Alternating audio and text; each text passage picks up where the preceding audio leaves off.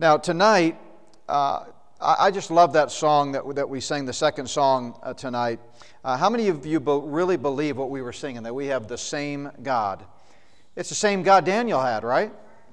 And uh, Daniel had an amazing God.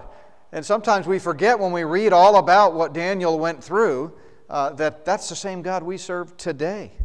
And so tonight we're going to be looking at really the key to understanding Bible prophecy and, and, and really, you know, why, uh, why it all is coming together, how it's all coming together, the timing of when it's going to come uh, together. Uh, so if you have your Bibles, I want to encourage you to turn to Daniel, and we're going to kind of start broad and then zoom in to chapter 9. But by way of introduction, I want to talk about some famous uh, predictions. You know, uh, there was a show called The Lone Gunmen that was a spin off of the popular X Files series. And The Lone Gunmen aired in 2001 on the Fox network, and it featured characters from the original X Files. Uh, and it basically revolved around uh, three characters that were a, a, trio of investigators that helped the FBI solve crimes and um, uh, you know, helped FBI Special Agent Mulder, if you remember the X Files. Uh, the spinoff first aired in March of 2001, and it ran for only 13 episodes. The first episode that year, in March of 2001, was called Pilot, and it was about terrorists who hijacked commercial airliners and attempted to fly them into the World Trade Center towers. Again, this was March of 2001, six months before the terrorist attacks of 9 11. Now, what's interesting is in the aftermath of 9 11, several government leaders, including President George W. Bush, National Security Advisor Condi Rice, uh, even Secretary of State Colin Powell, all repeated the refrain, quote, no one could have ever predicted that terrorists would hijack commercial airliners and fly them into the World Trade Center. Well, apparently Bush and Rice and Powell didn't watch much television because the creators of the lone gunmen certainly predicted it six months in advance. Now, this is by no means the only Hollywood prediction of this type. It's actually pretty common.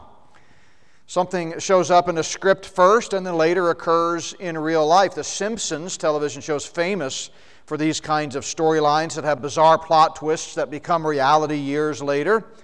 For example, a 1993 episode of The Simpsons predicted the Siegfried and Roy tiger attack that came true 10 years later in 03 the pandemic and the murder hornets that we all dealt with in 2020. Remember that, the murder hornets? Well, that was predicted in 1993 as well in The Simpsons. A really interesting one in 1995, the Shard skyscraper in London appears in the episode. Only problem is that was 17 years before it was built in 2012. Well, the Donald Trump presidency was predicted 15 years ahead of time by The Simpsons. The faulty voting machines uh, were predicted in 08. Uh, all kinds of uh, predictions. There's a whole, you could write a book about all of the, the uh, Simpsons you know, uh, pre programming and predictions. But it's not just Hollywood that's made some strangely accurate predictions on the screen. The publishing world contains uh, some similar prognostications. You all know about Aldous Huxley's groundbreaking 1931 novel Brave New World. Well, in that book, the London government of 2540 makes sure that its citizens remain loyal by giving them soma, it was called in the book, a legal drug that, quote, raised a quite impenetrable wall between the actual universe and their minds. In other words, it made them uh, content and unburdened by sadness and anger. He writes, Eyes shone, cheeks were flushed, the inner light of universal benevolence broke out on every face in happy and friendly smiles. Well, if that sounds like modern antidepressants, you're not the only one to notice. The Journal of the American Physicians and Surgeons noted in 2016 that Huxley's novel, quote, set the stage for our love affair with mind altering pharmaceuticals. Just months before the Oklahoma City bombing in 1995, a man by the name of Martin Keating, whose resume includes working for several government agencies, completed a novel called The Final Jihad. You can still get it on Amazon today. It was about a homegrown terrorist on American soil. And by the way, Martin Keating, if that name sounds familiar, that's because he was the brother of the newly installed governor of Oklahoma, Frank Keating, who was governor at the time of the tragic bombing of the Murrah Federal Building in Oklahoma City. But back to Martin's book, again, several months before the bombing that took place in 1995. In Martin Keating's book, it's all about, the plot line is all about a homegrown terrorist named Tom McVeigh who blows up a federal building in Oklahoma City and is later captured when an Oklahoma State trooper pulls him over because he has a tail light out. Now, does that sound familiar? That's exactly what happened in the case of Timothy McVeigh in real life. Now, some might call these predictions coincidences. That's what the mainstream news said when it was pointed out to them that Martin Keating had written the script ahead of time. But when it comes to Daniel's stunning prophecies about Israel, some 600 years before Christ, it goes way beyond a mere coincidence. Tonight, we come to perhaps the most stunning prophecy, not about Israel, but about anything in the entire Bible. So stunning is Daniel's prophecy that most liberal critics today, all liberal critics, and most critics today are liberals, sadly, in this great last days of deception, they deny that it was written by Daniel. They deny that it was written hundreds of years before Christ. They have to, because otherwise, more than anything else, it proves just what a mighty God we serve and how every word in the Bible, cover to cover, line upon line, comes true exactly like God's Word says it does. Now, before we dive into Daniel, let's cover some important ground theologically. We believe in literal interpretation. What does that mean? It just means that we, we read the words and sentences of Scripture in their plain, normal sense, the way words are intended to be understood. A literal interpretation means you don't spiritualize or allegorize the text. In other words, you don't look for hidden, deeper, mystical meanings. You don't read between the lines. God spoke to us through the written word, and He did it using grammar and syntax and literary content, and we are intended to understand it the way words are intended to be understood. Literal interpretation certainly understands that there's figurative language. The Bible is full of figures of speech. It's very common in every language to use figures of speech, but that doesn't mean we can't understand the Bible in its literary context. It doesn't mean it, it we can't understand the nouns, the subjects, the verbs, and the, the grammar, and the historical context as well. Words have meaning in a historical context, and that meaning often changes from one uh, generation to the next, and we need to understand what it meant in Daniel's day. When we talk about allegorical interpretation, what we're talking about is a failure to maintain this consistent literal approach to Scripture, especially in the prophetic portions of Scripture. You know, a lot of people today, like we talked about last night, that really have no interest in Bible prophecy, which is really just sad to me. It's deeply saddening to me that in a day such as today, when all the signs are pointing toward the soon coming of the Lord Jesus Christ, the stage is being set like never before for the rise of the Antichrist and the one world political, religious, and economic system. In a day like this, people nevertheless are shunning Bible prophecy. But yet, even though they're shunning Bible prophecy, the, the, the reality is when they read the Bible, and they come to passages in the Old Testament that talk about Christ's first advent at Bethlehem. Passages like Isaiah 7:14 that he was born of a virgin or would be born of a virgin 700 years before he came, or Micah 5:2 that he would be born in Bethlehem, or Zechariah's famous prophecy of the forerunner, John the Baptist. They take all of those passages literally Interesting how they do that, isn't it? Because they have no choice. It's quite obvious now after the fact that they came true literally. But for some reason, when they shift to the passages in the Old Testament that deal with his return and the coming kingdom and all that the Bible has to say, that 16% of Bible prophecy that we talked about last night, they shift into an allegorical understanding of Scripture. Ezekiel's description in all of its magnificent glory of the uh, millennial kingdom, the millennial temple that Christ will reign from, chapters 40 to 48, nine chapters in painstaking detail. They brush that all away as one giant metaphor. The passages that talk about the boundaries for Israel and the coming kingdom for Israel and the throne and the temple and all of that, all of that is allegorized. And consequently, it leads them to a blurring of the distinction between the church and Israel. And so we are a minority today. We are the remnant, if you will. Those of us who believe there is a future for national Israel, like I'm going to be talking about tomorrow morning. God's not through with Israel. Like I talked about last night, one of the most profound signs, the most profound sign of the times in our day, is the reestablishment of Israel in the land in 1948, showing that we're getting close. Uh, but they blur this distinction between Israel and the church. A proper understanding of Scripture understands that God has a purpose for Israel. For example, uh, we read in, in, Deuteronomy and Isaiah that Israel is intended to witness to the unity of Yahweh, Almighty God, the creator of the universe, that He is one. It's the, it's the Shema, he, uh, Deuteronomy 6 4. Hear, O Israel, the Lord our God is one. Uh, one of the other purposes for Israel was to be an example to the pagan nations. They were to go across the Jordan, come into the promised land, and, and, and be so on fire for the Lord, so obedient to the law that Moses had received, that all the surrounding pagan lands would come to them and say, What is going on? We want what you've got. Tell us about your God. Of course, we know they did just the opposite.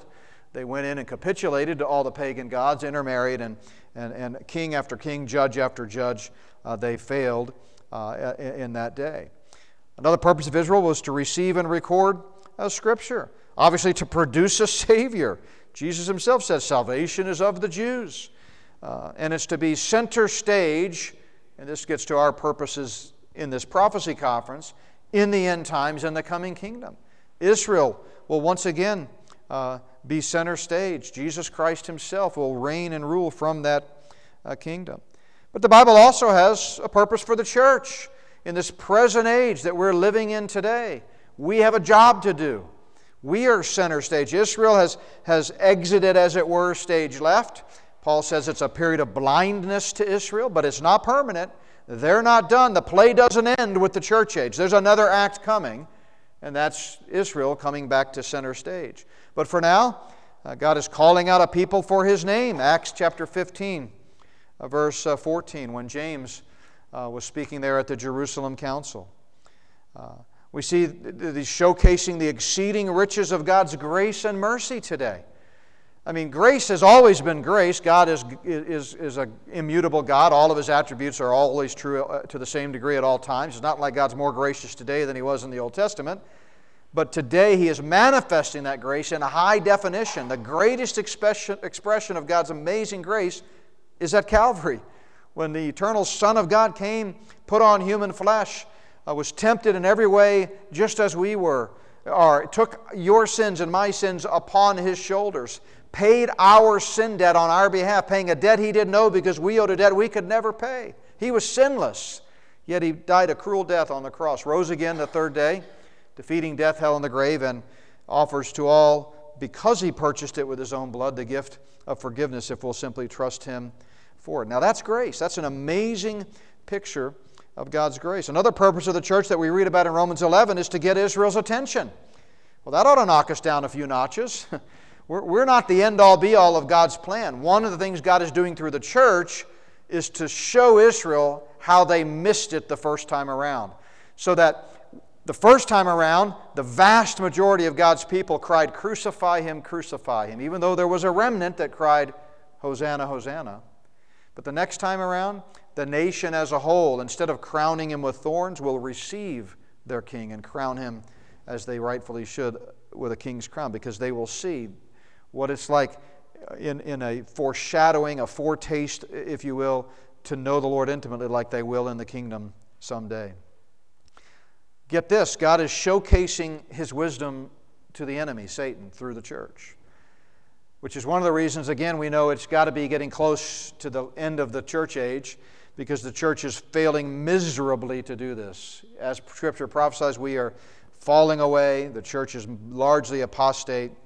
But to the extent that we're walking in the Spirit, not after the flesh, to the extent that we're living for the Lord, representing His glory, winning others to Christ, staying in the Word, fellowshipping with other believers, uh, running towards the roar of this, uh, the, the, gates of hell, then we are showing Satan uh, what his future is going to be like. We're showing him that God wins. And another purpose of the church is to prepare a body that will rule and reign with him in the kingdom someday. Allegorical interpretation also ignores the land promises to Israel. We're going to talk about that tomorrow. They don't think there is a future for geographic Israel. Now, the question that often comes to mind is how did we get from such clear, straightforward promises to Israel in the Old Testament to a day where the vast majority of Christians around the world have no use for Israel in their theology. They think the church is it, the church has replaced Israel, we are the kingdom, Christ's reign is metaphorical, he's reigning in our hearts, and so forth. It's all a big spiritualized kingdom. How did we get from what God promised to Abraham 2,000 years before Christ to where we are today? Well, before we dive into Daniel's prophecy, I want to set the stage by showing you how this happened over time. So let's go back to Abraham's covenant. We'll talk more about this tomorrow, but God promised unconditionally that through Abraham all the nations of the world would be blessed. And Abraham's grandson uh, Jacob became Israel and, and the 12 tribes of Israel. God reiterated some 500 years later uh, through the pen of Moses in Deuteronomy 30 uh, that the, the Israel would have a land just as it, he was promised. Uh, he promised to Abraham. Uh, we'll talk more about this tomorrow, but remember the Abrahamic covenant has three aspects land, seed, and blessing. And so he reiterates the land promises. He reiterates that there's going to be a seed a thousand years before Christ. 2 Samuel chapter 7, verses 12 to 16. David has promised that he would have a son a descendant who would reign forever on the throne. That wasn't Solomon. And then we get to the promise of the new covenant from Jeremiah. And then we see going all the way to 6 to 5 BC, uh, Gabriel promises Mary that she's going to have a son. And Luke tells us that he would take the throne of his father David and he would reign forever and ever, the Christ child. And so Mary understood what that meant. She understood the promise to Abraham, to Father Abraham. She understood what Moses had wrote, had, had written in, in, in, in Deuteronomy. She understood the promise to King David. And so you can just imagine uh, how uh, what she thought about all this. And then you see the, all of the early uh, hymns here, the, the uh, carols, if you will, Simeon's song, all of them, they understood that the Messiah is coming, a Messiah is born. Now, fast forward to the beginning of Jesus' earthly ministry. John the Baptist, what does he announce? The kingdom is at hand. Well, you can't have a kingdom without a king, right? And so the king had come. Jesus begins his ministry. He echoes the same thing the kingdom is at hand. From an earthly perspective, had the first century Jewish leaders received her king and crowned him as king instead of crowning him with thorns? The kingdom would have uh, been ushered right in. Now we know that wasn't God's plan, and even the Old Testament predicts that, as we're going to see in Daniel. So then, Jesus' three and a half year earthly ministry, repeatedly, he teaches about the kingdom. Very first major sermon that he preaches is the Sermon on the Mount. It's all about the kingdom. And the Pharisees and scribes and the, all the legalistic leaders that were all self righteous and thought that they were going to be first in line to get the kingdom Jesus begins to chip away at them as he did for three and a half years, getting them to see how arrogant and self righteous they were. The whole point of the Sermon on the Mount is to explain that it's not self righteousness that matters, it's faith righteousness. It's not what you do that matters, it's what's in your heart. You can brag all day about never committing murder, but he said, Let me ask you, have you hated? you can brag all day about never committing adultery, but have you lusted? Guess what? You're guilty. In fact, Jesus says in Matthew 5 17 that your, your righteousness, and he's speaking to the crowds on the hillside, but by the end of the sermon and with Matthew's commentary at the very end, you get the clear understanding that Jesus was saying this for the purpose of those Pharisees, who you can just picture standing in the outskirts behind the crowds, arms crossed, listening. Who does this guy think he is? And so Jesus says to the crowd, unless your righteousness exceeds that of the Pharisees, you'll never get into the kingdom. Wow, you could almost hear the gasps in the crowd. Because though they understood the Pharisees lorded it over them, they still uh, understood them to be the epitome of righteousness. They dotted their I's, they crossed their T's, they had the huge phylacteries, they, they let, made loud prayers, they clanged their money into the collection pot. And these people in the crowd must have thought, wow, if we got to be better than that, how in the world are we going to get in? But just to be clear, lest anyone in the crowd that day thought, okay, if that's what it takes, I'm just going to pull myself up by my bootstraps. I'm going to try harder, do more, be better, and I'll find a way to be better than them. Jesus really hits the nail on the head in Matthew 5 48 when he says, What I'm really telling you, folks, is if you want to get into the kingdom of heaven, you've got to be what? Perfect. Perfect. Not 99% perfect. You know, this isn't an SAT score. It doesn't matter what percentile you're in, there's no margin for error. It's not just about being better than the Pharisees. You got to be perfect as my heavenly Father is perfect. And then he goes on to explain at the end of the Sermon on the Mount that many are going to say in that day, Lord, Lord, have we not done all these things? But he's going to say, What? I never knew you. Because the righteousness that you had was self righteousness. There are going to be a lot of moral people in hell someday because our own righteousness doesn't matter. God's not looking for people that are 99% righteous. He wants people that are perfect. And the only way to have the righteousness that heaven demands is to have it imputed to you by faith. And Abraham, the father of Israel, said, I you know, believed in God and was declared righteous. He had that righteousness imputed to him, and we have to have it imputed the same way. And so Jesus begins by getting people to understand that after all these years, century after century, and especially after 400 years of, of silent, no, no writing prophets by the time the first century comes around, they'd really gotten off track. They had rewritten the law, come up with 613 footnotes, if you will, and everybody thought as long as I dot my I's and cross my T's, I'm in. By the way, nothing's ever changed. Today, people still think the same thing I can be good enough to get into heaven. And you can't be. That's why, if you could be good enough to get into heaven, God didn't have to send Jesus to die in your place. He didn't die on the cross so you could, you know, finish it up. You know, here, uh, he's not giving us a head start, and we said, Great, thanks, Lord, I'll take it from here. I'll put me over the final 5%. You know, we don't, I'm not a music leader, thankfully, but we don't sing Jesus paid most of it. Is that how the hymn goes? No, he paid it all, right? And so it's nothing in my hand I bring, simply to the cross I cling. By the way, Matthew 8, right after the Sermon on the Mount, the first thing Matthew records is Jesus' interaction with a Gentile, right? The centurion. And what does he say to that centurion? I have not seen such great faith even in Israel. I mean, he's really driving this point home that the people who think they're worthy are the ones who aren't worthy. And again and again, you see this juxtaposition throughout Jesus' earthly ministry in all four Gospels, frankly, between the self righteous, pious, unbelieving Jewish leaders and the humble, poor tax collectors, tax collectors, harlots, the people who come and say, I'm not worthy. So that's the first step. If you think you're worthy, if you think you've got something of merit to give to a holy God, you're not, you know, that, that's not going to get you there. You got to come to the point where I'm a sinner in desperate need of a Savior. I'm a dirty, rotten sinner who's, you know, you know, estranged from a holy God, at enmity with God, and, and I need a Savior. And, and, and, and that's what uh, the centurion did. But Jesus continues throughout his earthly ministry to talk about the timing and the nature of the kingdom. You get to Matthew 13, the so called parables of the kingdom. What is he doing? He's not introducing a new form of the kingdom. You never find the word form in Matthew 13. He's not talking a mystery form of the kingdom. He's talking mysteries about the kingdom. What's a mystery? A mystery in Greek is the word mysterion. It means new information, previously unrevealed. God's giving new information And that new information is this kingdom's going to start differently than you think it's going to start. It's going to start smaller, and he gives all these different uh, parables about the kingdom.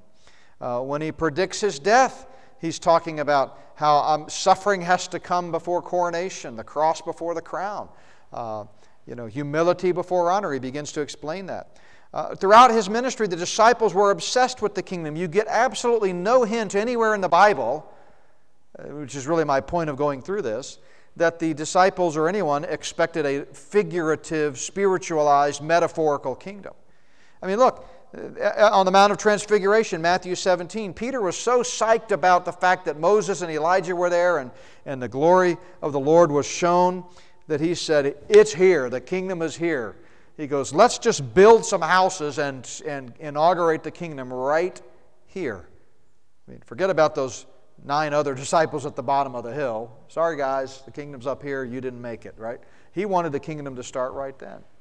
Jesus told the disciples they would sit on 12 thrones with him in the kingdom. Anything in that text that indicates it's figurative or metaphorical or not real, Not at all. One of the disciples' moms wanted to know Can my son sit on your right and your left in the kingdom? Was she asking a figurative question? Absolutely not. She really meant it. She knew that Jesus had promised they would sit on 12 thrones, and she wanted her sons to have preference. At the triumphal entry, we read in Luke 19 that the disciples thought the kingdom was going to happen immediately. The day before the triumphal entry, they're outside on the outskirts of Jerusalem, and Luke tells us, under the inspiration of the Spirit, that because they were near Jerusalem and they thought the kingdom was going to come immediately, Jesus told them the following parable. Then he tells them the parable of the minas. What's the whole purpose of the minas? That look, I'm going to go away for a while to receive a kingdom. While I'm gone, you've got a job to do. Get busy. When I come back, I'm going to see how you did. And depending on how you did, that's going to determine what position of authority and service you have in my kingdom. uh, all in the, le- the days leading up to the cross, that final Passion Week, Jesus is repeatedly talking about the kingdom, and you get no hint that it's going to be a spiritualized kingdom. He really meant, I'm coming back. The disciples ask uh, after he uh, you know, has cursed the fig tree, and then he talks about the temple. Remember, the disciples were so obsessed with the kingdom that after Jesus had that scathing love letter in Matthew 23 to the Pharisees when he called them things like vipers and, you know, uh, hypocrites and whitewashed tombs, um, that's the Jesus we serve, by the way. It's not the same Jesus people think we serve today. He's a righteous judge as well as a sav- uh, our Savior. But right after he did that, the disciples got kind of uneasy because Jesus said, You're not going to see me again to these Jewish leaders until you proclaim, Blessed is he who comes in the name of the Lord. And then they, they think, Man, this something's not adding up here. We thought he was going to ride into Jerusalem on the back of a donkey, throw off the shackles of Rome, and usher in the kingdom just like that. And a, few days into it, this was, uh, Wednesday, this was Wednesday morning uh, when he cursed the uh, fig tree and all of that. They're starting to say, wait a minute, something's, something's not right here. So they, they point, start pointing out to Jesus nervously, Lord, look at the temple. Isn't it beautiful? Isn't it wonderful? Look at all these wonderful things on the temple, as if to say, it's going to be great when you take that throne away from Herod, you know.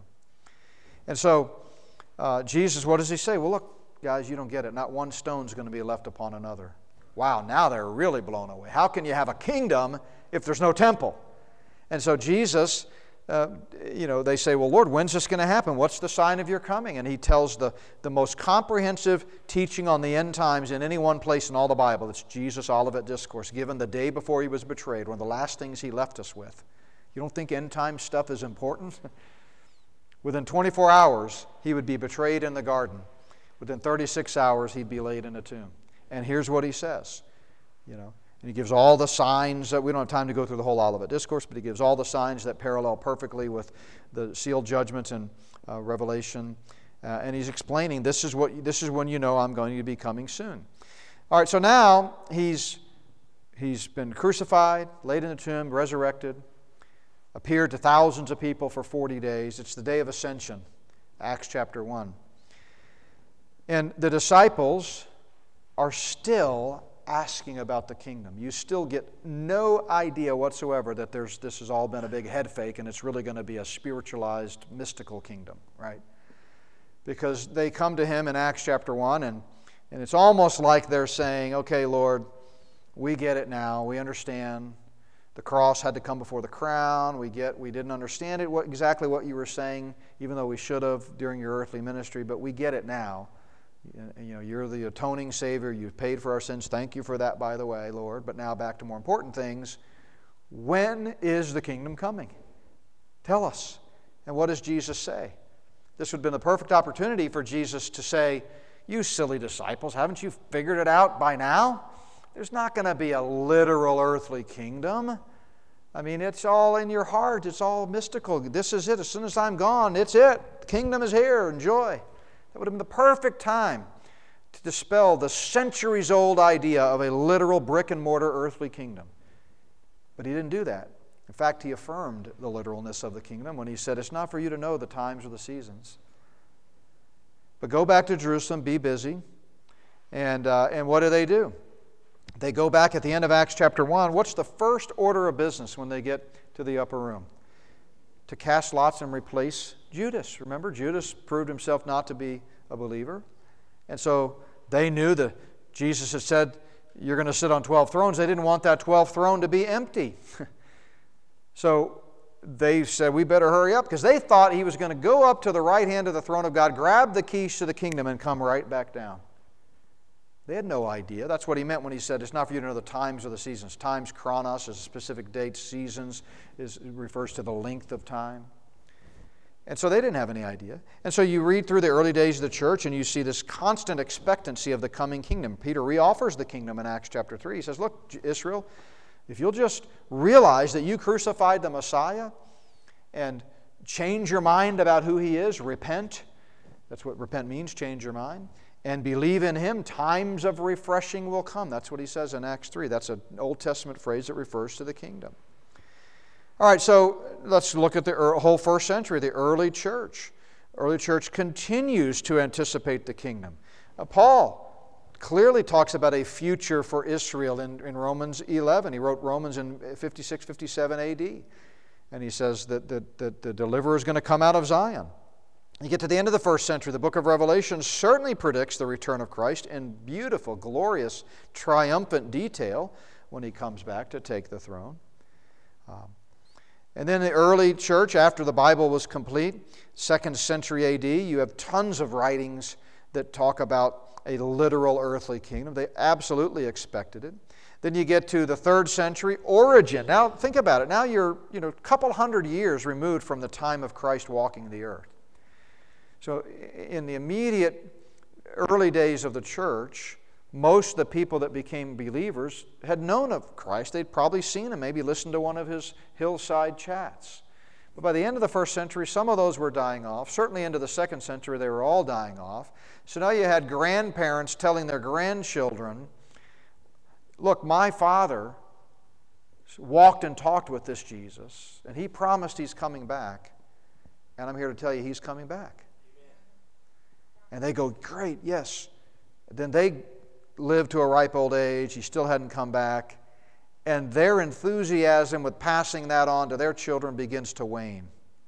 And by the time you get to the 5th century AD, when Augustine wrote his famous book, City of God, people had begun to lose hope. They, we must have misunderstood something. There, we must have missed it. It's been hundreds of years, he hasn't come back yet. So uh, uh, uh, Augustine popularized this whole notion of a metaphorical kingdom. And then you enter the Dark Ages with Roman Catholicism, claiming that they're the kingdom and the Pope is the king. And, and for whatever 1500 years, you couldn't even read a Bible without being burned at the stake.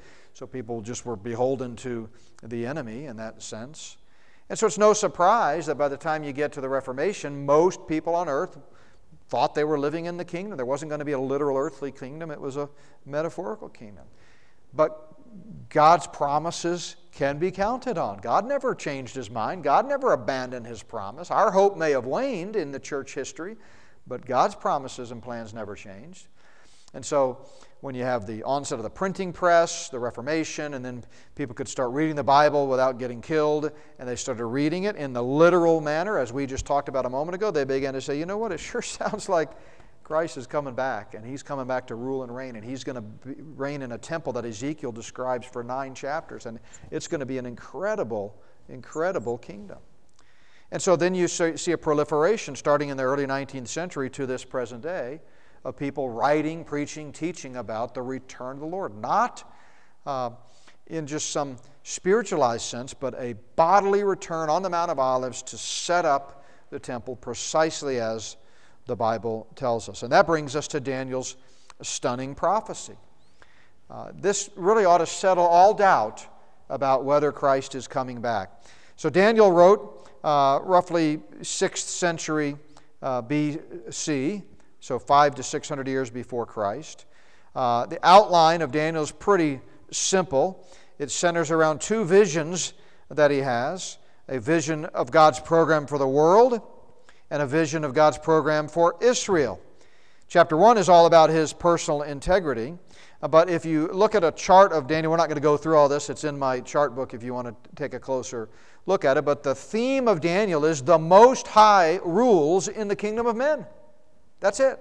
That's a, in a nutshell. That's a summary of what Daniel uh, teaches. And you know he walks through it, uh, and he, through Daniel two and seven, you see amazing. And again, these are all in the chart book that's out there on the table. But you see two amazing ways in which God communicates this through the pen of Daniel. One is a dream. This was Nebuchadnezzar's famous dream of the statue. And uh, he talks about the Babylonian Empire and the times of the Gentiles, followed by the Medo Persian Empire, and then Greece, and then the Roman Empire, which would have two halves the eastern and western half, with Constantinople in the east and Rome in the west. And then he speaks of a revival of that fourth kingdom in the end times that would be led by the Antichrist. And Daniel has a lot to say about the Antichrist. And so I believe the end times revived Roman Empire is going to have five Eastern nations, five Western nations. We cannot speculate, I mean, we can speculate, but we can't say with any certainty who those nations are going to be because we don't know when it's going to be implemented. And then you get to Daniel 7 and you see a reiteration of this same plan of the ages, these Gentile kingdoms that are going to rule Israel until the Messiah comes uh, through Daniel's dream. Remember, Daniel has a, this bizarre dream, including uh, the Babylonian Empire, the Medo Persian Empire, Greece, and once again, the Roman Empire. And if you put these side by side, they tell a story of human history that has been stunningly true. Again, that's why a lot of people just can't accept the fact that Daniel wrote this in, you know, 606 BC. Nobody knew the Persian Empire was going to take over, or the Grecian Empire, or certainly the Romans.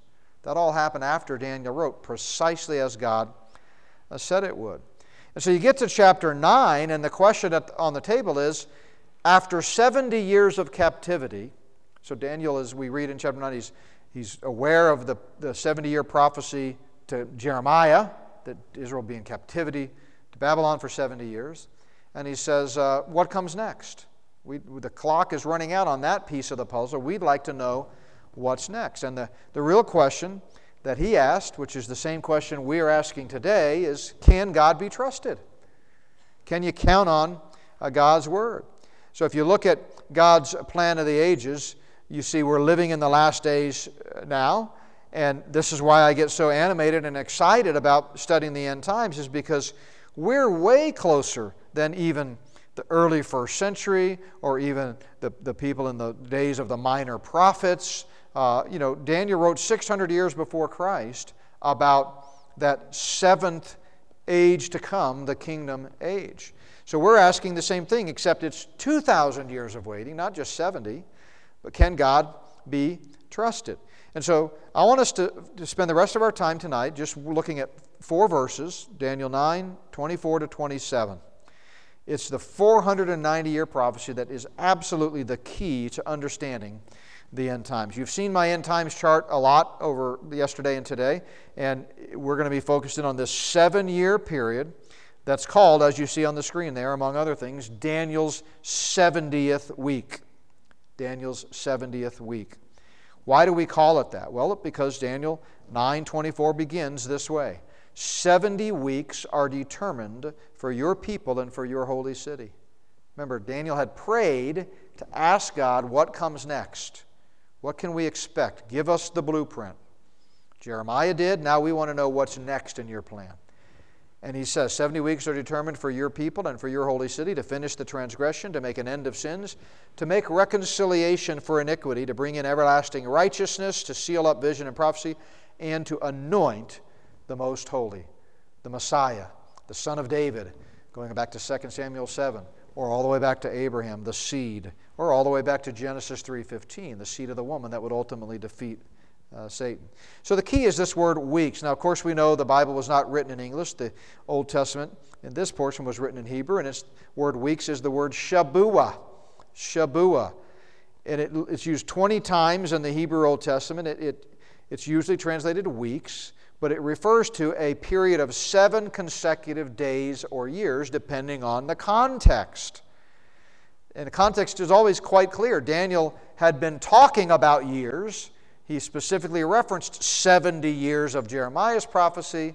And so God says, Look, you want to know what comes next? I'm going to tell you not just the next 70 years, I'm going to tell you the next 70 years times seven. Very common phraseology in the Bible. And we know that Shabuah can mean seven years because, for example, in Genesis 29, the same exact Hebrew word is used, Shabuah, uh, to refer to the seven years that Jacob had to work for Laban in order to get Leah. He thought he was working for Rachel, and then, you know, Laban pulled the old switcheroo on him, and he ended up having to work another Shabuah to get Rachel. I mean, this guy was getting right and left with Shabuahs here. He had to work 14 years, right? Seven year period, Shabuah, a seven year uh, period. So when he says 70 weeks, that's the English translation, what he means is 77 year periods. So if you do the math, 70 times 7, you're talking about 490 years. So that's why we call this Daniel's 490 year plan. Through Daniel, God unveiled a 490 year plan that will culminate in the kingdom, the long awaited, thousand year old prophesied kingdom, the great kingdom of our Lord and Savior Jesus Christ, when he rules with a rod of iron in perfect peace and righteousness and justice. So it's a 490 year plan. Now, note who this plan is with. It's for your people and your holy city. So God made this promise to Israel, his chosen nation. And as we're going to see, it's not quite done yet. This is why this is the key to understanding Bible prophecy. Note what this plan is going to accomplish. Six things he mentions here are going to be accomplished when the 490 years is done. When you get to the end of this phase of the plan, number one, uh, it will end all rebellion against God. There will be no more rebellion against God. Guess what? That's exactly what we see when we get to the kingdom age. Christ is on the throne, ruling with a rod of iron. No more injustice, no more inequity, no more unfairness, no more accidental death. Uh, you can read my chapter in What Lies Ahead on the millennial reign of Christ and see all the characteristics of the millennium. The second thing is it will end human failure to obey God. There'll be no more sin. It will end, put an end to human failure to obey God.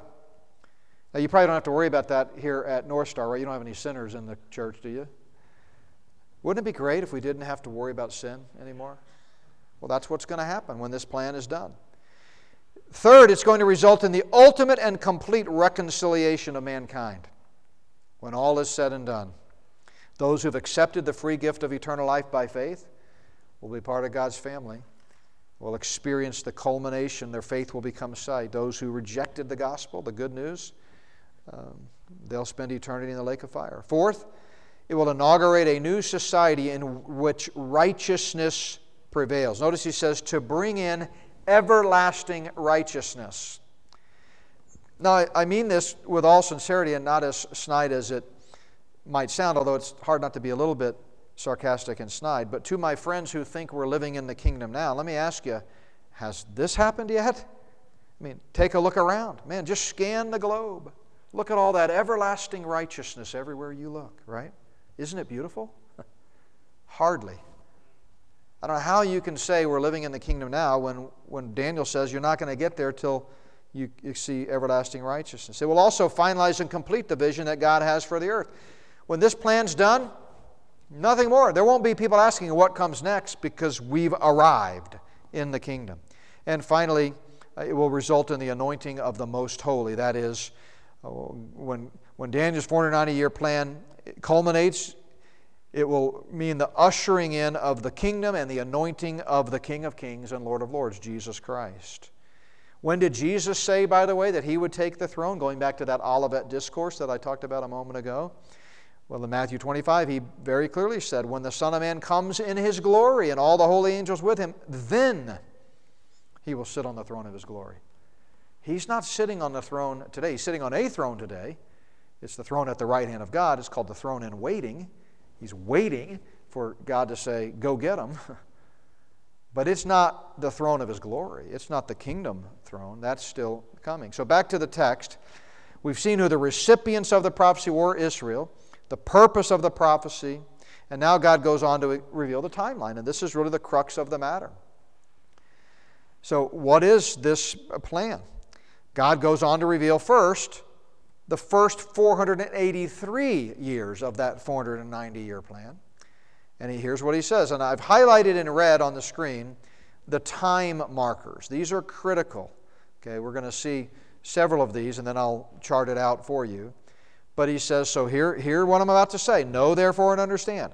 From, that's the first beginning of this 490 year plan, from the going forth of the command to restore and build Jerusalem until Messiah the Prince has come. That's Christ. There shall be what? Seven weeks and 62 weeks.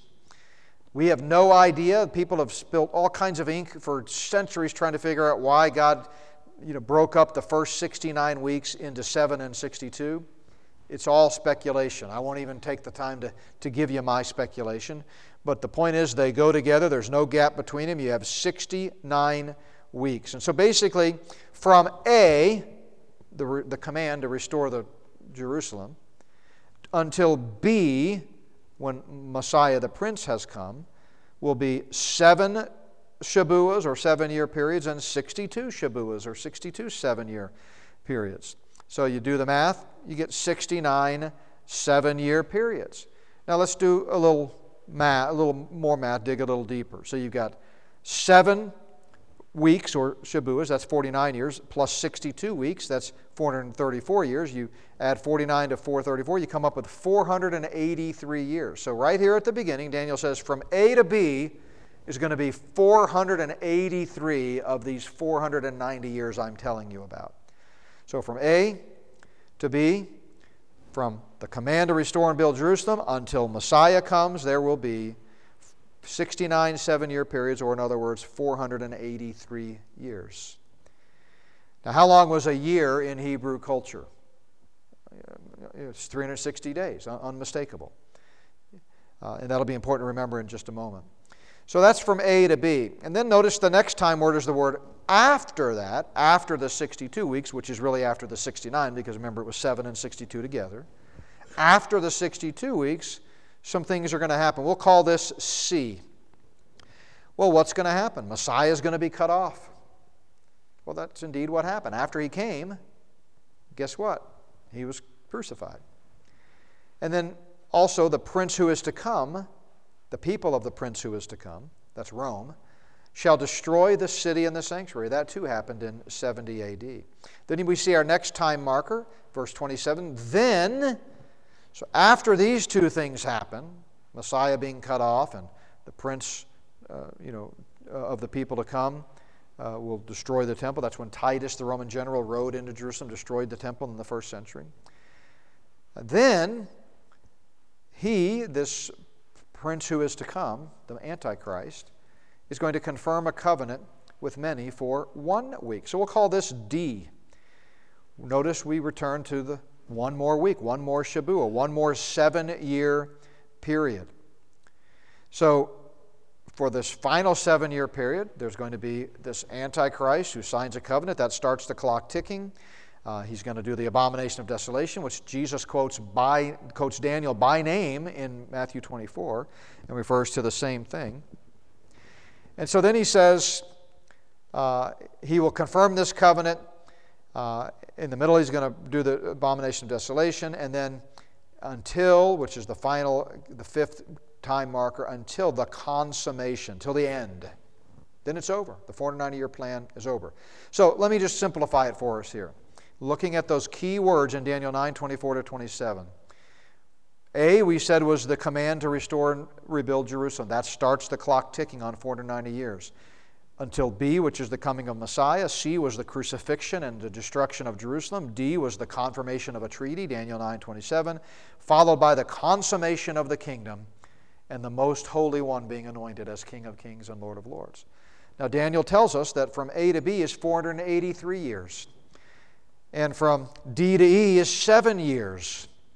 He tells us nothing at all about how long this period of time between them is going to be. But what I want you to notice is very important is that there is a undeniable gap of time between the end of the 483rd year and the start of that 484th year. The text makes it un- unmistakably clear.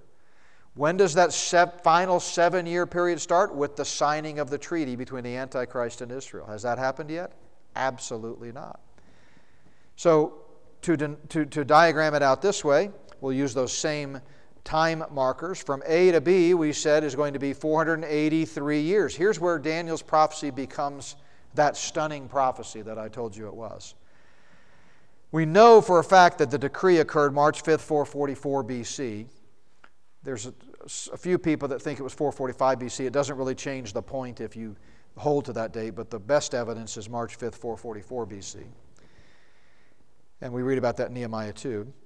And we know that when the clock started ticking on that first 483 years, uh, that occurred March 5th, 444 BC. We know that a Jewish year was 360 days per year. So if you simply do the math, uh, you know, you, you come up with 173,880 days. Now, we've changed the, the dates on our calendar a couple of times since Daniel's day. But using today's time markers, if we start with March 5th, 444 BC, and we count forward in simple math 173,880 days, guess where we arrive on our calendar today? March 30th, 33 AD, which is, according to the best mm, you know, research known to man by Harold Hoehner, who wrote, kind of wrote the book on all of this, was the exact date of Christ's triumphal entry. In other words, Daniel says there's going to be a decree that's going to allow you to restore your people. And 173,880 days later, Messiah the Prince is going to come. And that's exactly what he did, riding on the back of a donkey to announce the kingdom. Uh, if you're interested, uh, you know, this is just the chronology of uh, Christ's final weeks, just to put it in perspective. So he arrived at Bethany March 28th. The triumphal entry was actually on a Monday, even though we celebrated in church history on a Sunday, because it's easier to do that on a Sunday. And then the following Sunday is Resurrection Sunday. Uh, he cursed the fig tree, cleansed the temple. He gave the Olivet Discourse on Wednesday, as I said. He had the upper room discourse and the Passover with the disciples when he washed their feet on Thursday, April 2nd. This is all 33 AD. He was betrayed and arrested in, and tried hastily in a kangaroo court uh, laid in a tomb uh, early Friday morning. He was in the tomb Friday through Sunday, resurrected on Sunday. By the way, we have a, a, in our free section of our online store, we have a document called Three Days and Three Nights where I explain without question that in the Hebrew culture, the phrase a day and a night referred to any part of any day and any part of any night. You see it in several places in the Old Testament. It's not like we use it in English. If I say, you know, like if you take a cruise and it's seven days and seven nights, well, that better be, you know, seven full days and seven, or I'm asking for a refund, right? In Hebrew, it doesn't mean that. It's a Hebrew idiom, it's called, and it, it means any part of any day counts as the whole day. And so, people, based on our English translations of the Bible, when it says he was in the tomb three days and three nights, they have done all kinds of gymnastics with the dating, trying to say, well, Jesus must have died on a Tuesday or a Wednesday. Nope. 2,000 years of church history and the biblical text alike both confirm exactly what we know, and I make that case in that argument. You can download it for free that he died on a Friday, was in the tomb on a Friday, a Saturday, and a Sunday, and praise God, he resurrected on Sunday morning. And then he, uh, for 40 days, appeared to thousands of people gave the Great Commission sometime in May, shortly before his ascension. He ascended on May 14th of that year. Then he, uh, we have 10 days later, the birthday of the church. Uh, but the triumphal entry is what we're talking about right now, and that is March uh, 30th. So there you have it 483 years to the day Christ's triumphal entry. But Daniel's prophecy didn't stop there, remember? We saw how after the uh, you know, 69th week, some other things happened. Namely, Messiah was cut off, and indeed he was just a few days later, and the temple was destroyed, and indeed it was a few years later in 70 AD. And then the, the next time marker was that word then in Hebrew. Then the final seven year period is going to start when the Antichrist signs this treaty. And so you can see in blue on the screen there everything that relates to this prophecy for Israel, the 490 years. What's in green is that stuff that's in a gap of time that the text itself demands there is a gap of time. So between the 69th week and 70th week, or between the end of the 483rd year and the start of the 484th year, you have this gap of time. God, and as He revealed Scripture to us over time, remember the Bible was written over 1,500 years by 40 different human authors in three different languages. And as God progressively told us more information, we get to the New Testament. And guess what? We find out there's going to be something else that happens in that gap of time. And it's another mystery, something not revealed in the Old Testament, but now being revealed according to Ephesians, and that is uh, the church age. And so the church age fits perfectly with Daniel's prophecy. We don't know how long the church age is, it's been 2,000 years uh, so far, but it represents a parenthesis, if you will, in God's 490 year plan with Israel. But this can't be the kingdom because it would violate every plain normal sense of everything God promised in Daniel 9. Or it would mean, and this is what a lot of people try to get you to believe today, well, that seven, you know, that final week, that 70th week, it all took place in the first century. Well, I mean, nothing like what we see described in both Jesus' teachings when he refers to Daniel by name and quotes the abomination of desolation, or what the book of Revelation describes in chapter 6 to 18 took place in the first century. That's nonsensical. So we don't know when this final seven year period will come. We know that it will come after the rapture because the Bible promises us in 1 Thessalonians 1:10 and 1 Thessalonians 5:9 that we will not be here when the wrath of God is poured out during the tribulation. Uh, but right now, we're living in this church age, which, as I said last night, is called the last days. I think I mentioned that again tonight. The last days. I believe we're living in the last of the last days. We're getting close to the end of that parenthesis. And someday the Lord's going to call us to meet Him in the air. And then some things are going to unfold uh, in uh, that unspecified length of time after the rapture. See, the rapture puts an end to the church age, but the 70th week of Daniel does not start until the signing of that treaty that we talked about in Daniel 9 27. So you've got a necessary uh, gap of time.